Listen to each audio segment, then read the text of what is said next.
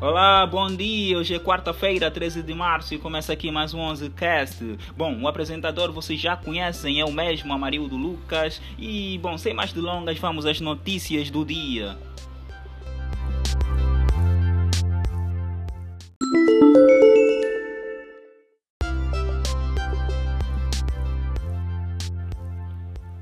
O Slack liberou o modo noturno em seu aplicativo para Android e iOS.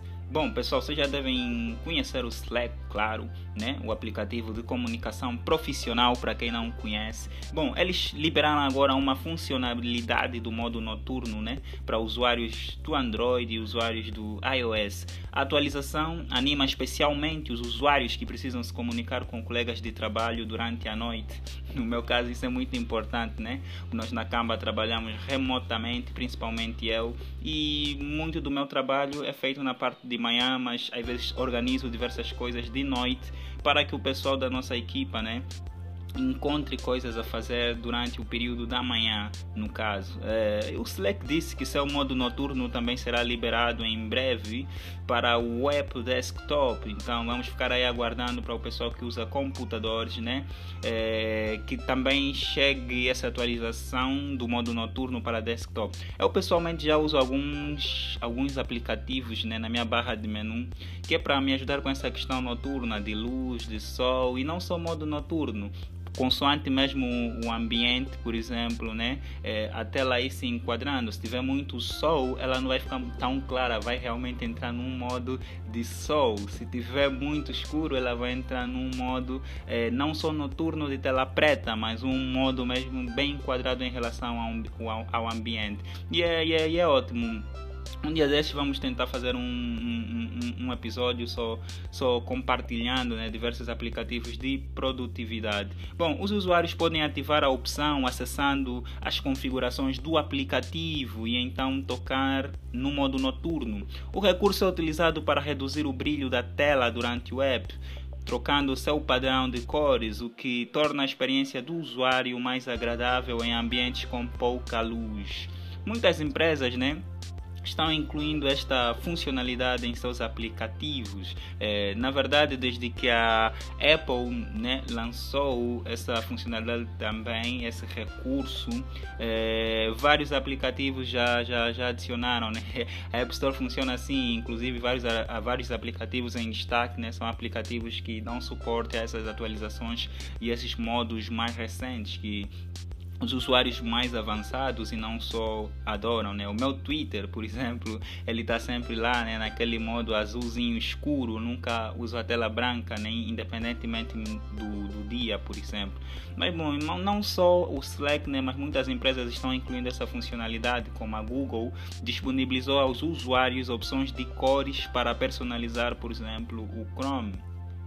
É, pois é. A empresa também confirmou que a função estará disponível na na, de maneira nativa na nova atualização do Android, com a liberação do Android Q, que vem aí também. Né? É, a Apple também adapta ao modo noturno e disponibilizou o recurso na versão mais recente do macOS o Mojave, né?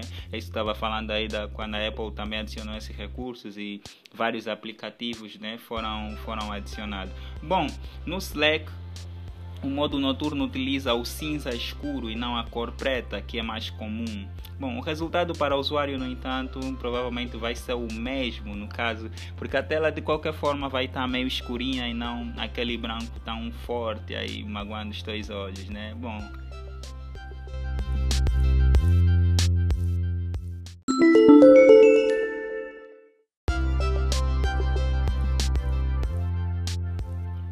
continuando a falar de aplicativos, né, o Twitter também lançou um aplicativo de testes para novos recursos da rede social.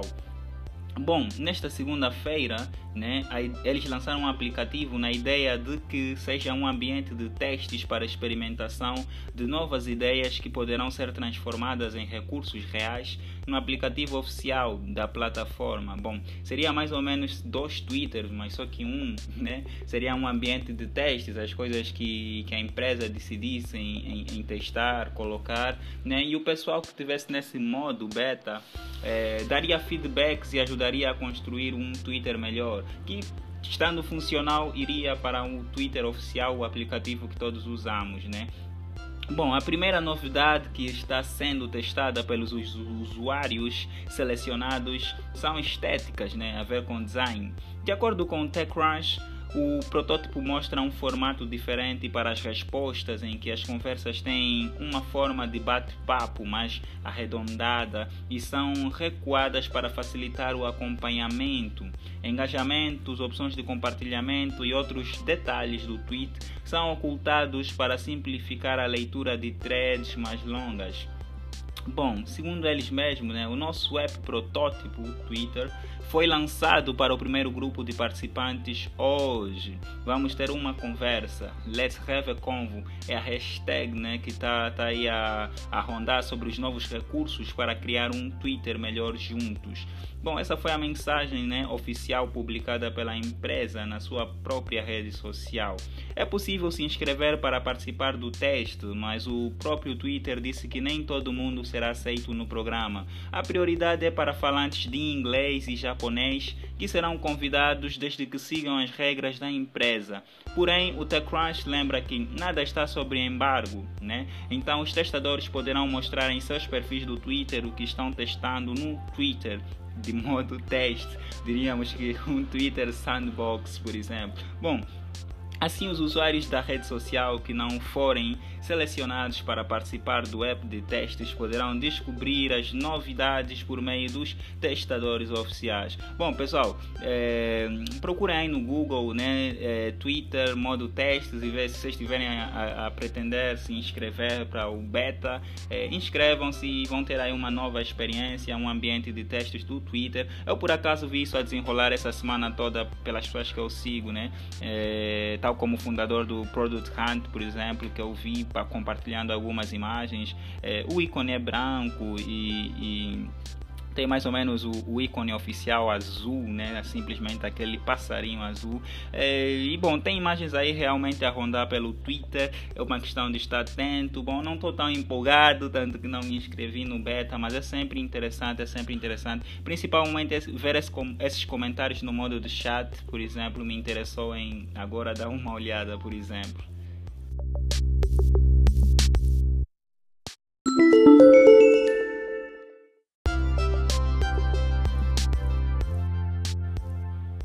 E a terceira notícia do dia também é sobre aplicativos. Bom, hoje, hoje, hoje estamos a falar bastante sobre apps, né, no caso. Bom, mas o Firefox também acabou de lançar um novo serviço chamado Firefox Send. Vai permitir transferir ficheiros de até 2.5 GB gratuitamente. O serviço da empresa de nuvem né, encripta toda a informação enviada, pede a password para transferir os ficheiros e aplica um limite de 7 dias para efetuar a transferência antes de destruir os ficheiros. Bom, vocês devem conhecer o Firefox, né? é o navegador. Vocês provavelmente, se não tiverem a usar o Chrome, usam o Firefox ou usam o Safari. Bom, há vários browsers, né? mas no caso o Firefox também tem aí a sua pizza de mercado. Então, com certeza vocês devem né, conhecer é, o, o, o, navegador em si. E vocês sabem também que esse espaço de transferências tem, tem outros aplicativos, como por exemplo o Dropbox, o Google Drive, o WeTransfer. Bom, o Firefox também, né? Acaba de, de, de, entrar nesse, nesse mercado com este, com este serviço, né? Em que a chave é aquilo que eu falei, né? Encriptar, encriptar os seus ficheiros, né? No caso, e ter esse limite de 2.5 GB para transmitir, no caso, ou enviar ficheiros, né? Até esse limite. Bom, caso necessite de transferir ficheiros mais pesados, como vídeos, áudios ou fotos, este serviço não obrigará a subscrever serviços de transmissão de dados com planos de pagamento, tal como, por exemplo, o Dropbox faz. Ou como o InTransfer, por exemplo, também faz. Né? A Mozilla desenvolveu também um app que vai permitir aceder ao serviço da Send né? através do sistema Android, que mostra o empenho da empresa em diversificar as suas especificidades. O objetivo é atribuir poder aos utilizadores oferecendo-lhes uma maior proteção de dados, respeitando sempre o conceito de neutralidade da internet. Embora o número de utilizadores do browser esteja a diminuir gradualmente, a Mozilla acredita que o Send né, pode trazer uma lufada de ar fresco para a empresa. Né? Quer dizer, o Firefox está aí, nós conhecemos ele como navegador mas está aí agora a lançar um recurso novo e, por acaso ele vai, vai lançando sempre recursos novos. Por exemplo, tem um, um serviço que bloqueia, por exemplo, os ads do Facebook e tudo mais. Bom, o Send é um serviço de cloud desenhado para encriptar informação e, em alguns casos, destruí-la de forma que não seja reutilizada ou roubada por terceiros após ser transferida do ponto A para o ponto B desejado. No caso, os ficheiros enviados estarão ainda protegidos por uma password e terão um limite de 7 dias para serem transferidos. Bom, se não serem transferidos, no caso de você me enviar ficheiros através do Firefox Send ou enviar para qualquer um outro amigo. Bom, depois de sete dias este, este ficheiro vai expirar, né? tem uma data de expiração e no caso este ficheiro é destruído, eliminado. Então atenção nesse detalhe. É bom, né? Quando você quer enviar ficheiros que não fique bastante tempo na internet, que você tenha certeza que não estará online sem, sem ficar controlar ou apagar e, e tudo mais. Bom, eu vou, vamos aí testar, se vocês quiserem testem aí, o endereço é send.firefox.com. É isso aí, pessoal.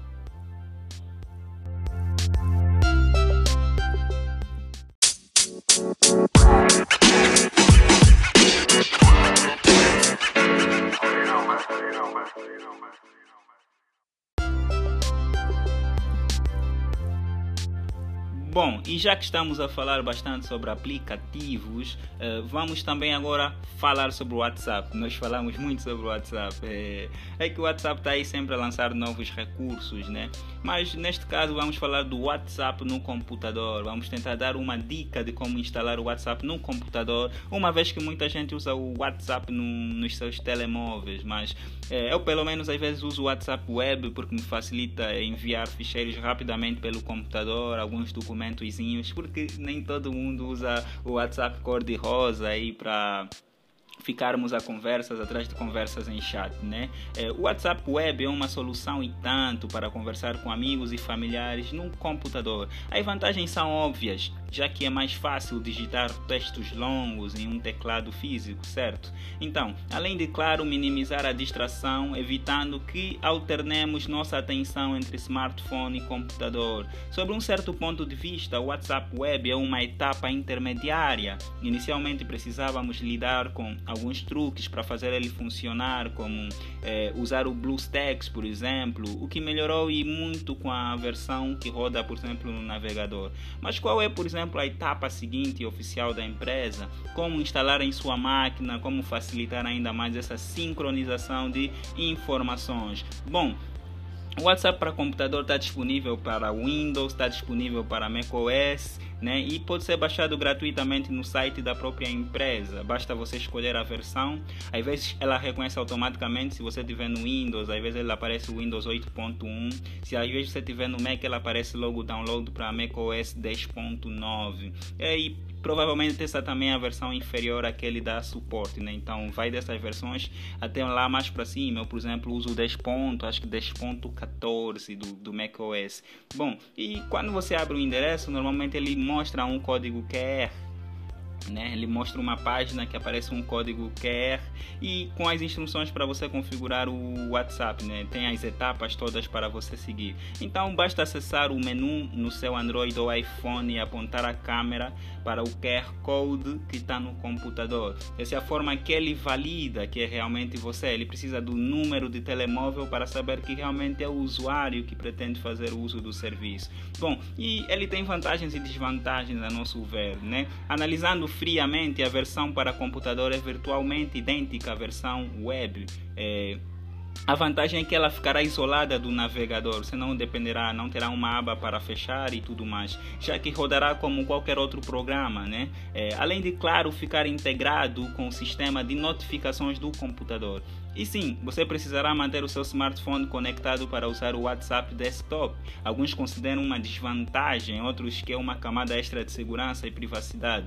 Para o bem ou para o mal, as exigências são as mesmas, né? Por último, não resolve o problema de quem usa, por exemplo, o, o, o Linux. Se você está, por exemplo, a usar o Ubuntu ou uma outra distro qualquer do, do, do Linux, por exemplo, bom, estes continuarão usando a versão web, já que não há uma previsão para uma versão para esse sistema. Ou talvez, pessoal, comprem um Windows, comprem um, um, algo como um MacBook ou um iMac ou alguma coisa do gênero. Mentira, o Linux é um, é um bom sistema, eu por acaso tenho uma tem uma, uma um, também uso né, em uma máquina virtual às vezes para, para correr alguns servidorzinhos. Mas bom, é isso aí pessoal. Qualquer dúvida, é, vocês fiquem livres aí de deixar um comentário. Mas bom, essa é uma, uma explicação muito fácil e acredito que muitos de vocês já, já saibam essa dica. E as instruções do WhatsApp, do próprio WhatsApp, são também bem fáceis de seguir, né?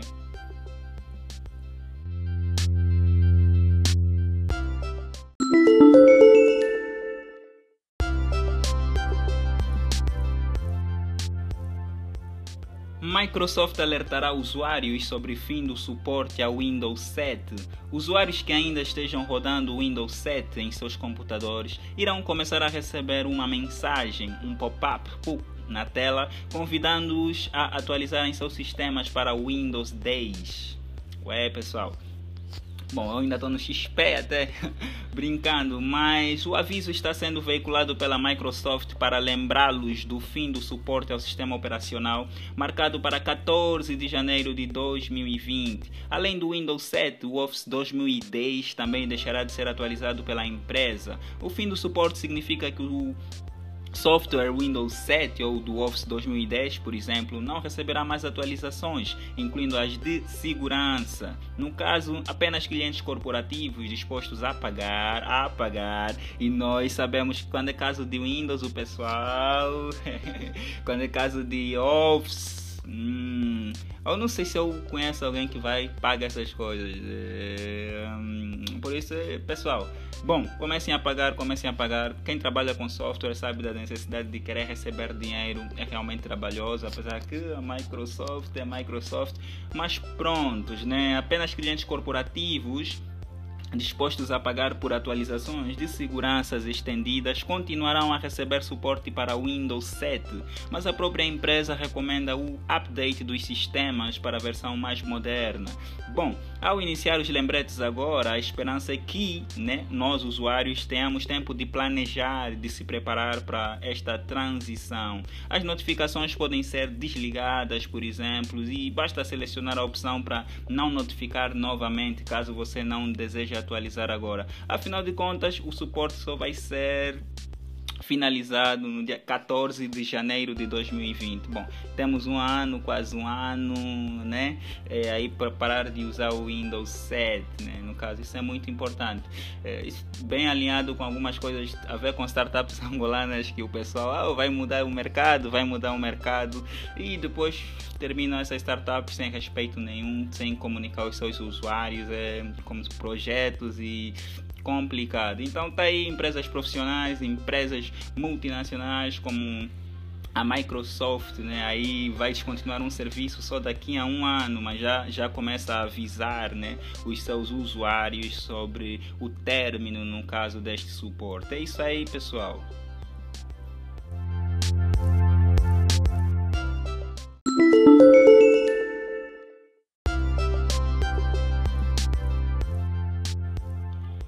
Bom, hoje eu vou despedir mais cedo, né? Vou terminar o 11 cast mais ou menos a falar sobre os 10 filmes mais pirateados da semana. Mas antes de continuar, né? Vou já aqui deixar o meu sincero obrigado por você estar aí do outro lado, continuando a nos, nos acompanhar. Bom, plan, planos para a semana é colocar o 11 cast em outras plataformas que não sejam só o SoundCloud, mas próprias plata, plataformas apropriadas para para ouvir-se podcasts, por exemplo, como o aplicativo oficial da, da Apple e ver outras ferramentas, colocar aí no, no iTunes e o pessoal teve a solicitar e bom, estou aí a trabalhar para isso e tentar liberar e então comunicar. Para finalizarmos o programa de hoje falarei sobre os 10 filmes mais pirateados da semana, como disse. Mas bom, boa quarta-feira para você, bom trabalho. Bom, depois da festa de carnaval, esta semana começa de um jeito preguiçoso para a maioria das pessoas, certo? Mas não há os desbrava desbravadores dos confins da internet que pirateiam, por exemplo, sobretudo filmes e movimentam um mercado paralelo imenso que dá uma noção da preferência do público. Ou, por exemplo, o Aquaman, que foi lançado, saltou da décima colocação para se tornar o filme mais pirateado desta semana, por exemplo. Bom, pessoal, vou falar rapidamente das listas dos filmes mais pirateados. Aliás, vocês têm que assistir Aquaman, man. Se ainda não assistiram, esse pessoal aí muito ligado a Marvel tem que assistir, né? É, o Aquaman fala da história de um filho de um humano, Tom Curry, com a Atlant, né? Com a Atlant Atlana é, e Arthur Curry, que é o Jason Momoa na vida real, cresce com a vivência de um humano e as capacidades meta-humanas de um Atlante. Né? Quando seu irmão Orm deseja se tornar o mestre dos oceanos, subjugando os demais reinos aquáticos para que possa atacar a superfície, cabe a ele Arthur, no caso, a tarefa de impedir a guerra iminente. Para tanto, ele recebe a ajuda de Mera, princesa de um dos reinos, né? E o apoio de Vulco, que o treinou secretamente desde a adolescência. Bom, pessoal, essa é a história da Aquaman. Tentem procurar o trailer no YouTube, com certeza vocês já viram isso, se já foi lançado, se calhar já assistiram no cinema. Mas tá aí, essa semana ele foi altamente pirateado e teve aí no topo dos filmes mais pirateados. Bom, assistam também em segundo lugar o Retorno de Mary Poppins, em terceiro lugar Homem-Aranha no Aranha Verso.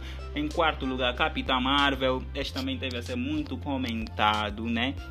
Sobretudo porque tem bastante representatividade aí feminina e teve a ser muito comentado né, na internet. Mas assistam também é recomendável. Em quinto, deixando Neverland. Em sexto, Mega Romântico. Em sétimo, Máquinas Mortais. Em oitavo, Animais Fantásticos, Os Crimes de Grindelwald. Em nono, Kursk. Hum, nome bem estranho, Kursk. Parece interessante, é uma explosão que naufraga um submarino, no caso no ano de 2000. Os tripulantes precisam sobreviver às águas geladas do mar de Barents enquanto esperam por um resgate que pode não chegar por causa do descaso das autoridades. Eu, no caso, gosto desses filmes de sobrevivência, aventura, é, sempre acho muito interessante. Se tiver suspense, um pouco de drama e se for aquele suspense meio psicológico, eu realmente gosto desse estilo. E por fim temos uma aventura Lego 2, aí leve os filhos, leve os irmãos menores, leve as crianças aí a assistirem. E não só hoje em dia animações não são apenas para crianças, inclusive está saindo o Rei Leão aí, esse remake, é, e é para todos nós, né? Tem, todos nós nos simpatizamos a acompanhar este gênero né, cinematográfico. Bom, pessoal, ficamos por aqui, despedindo no início. Hoje, esse foi o nosso 11 cast e amanhã estamos de volta.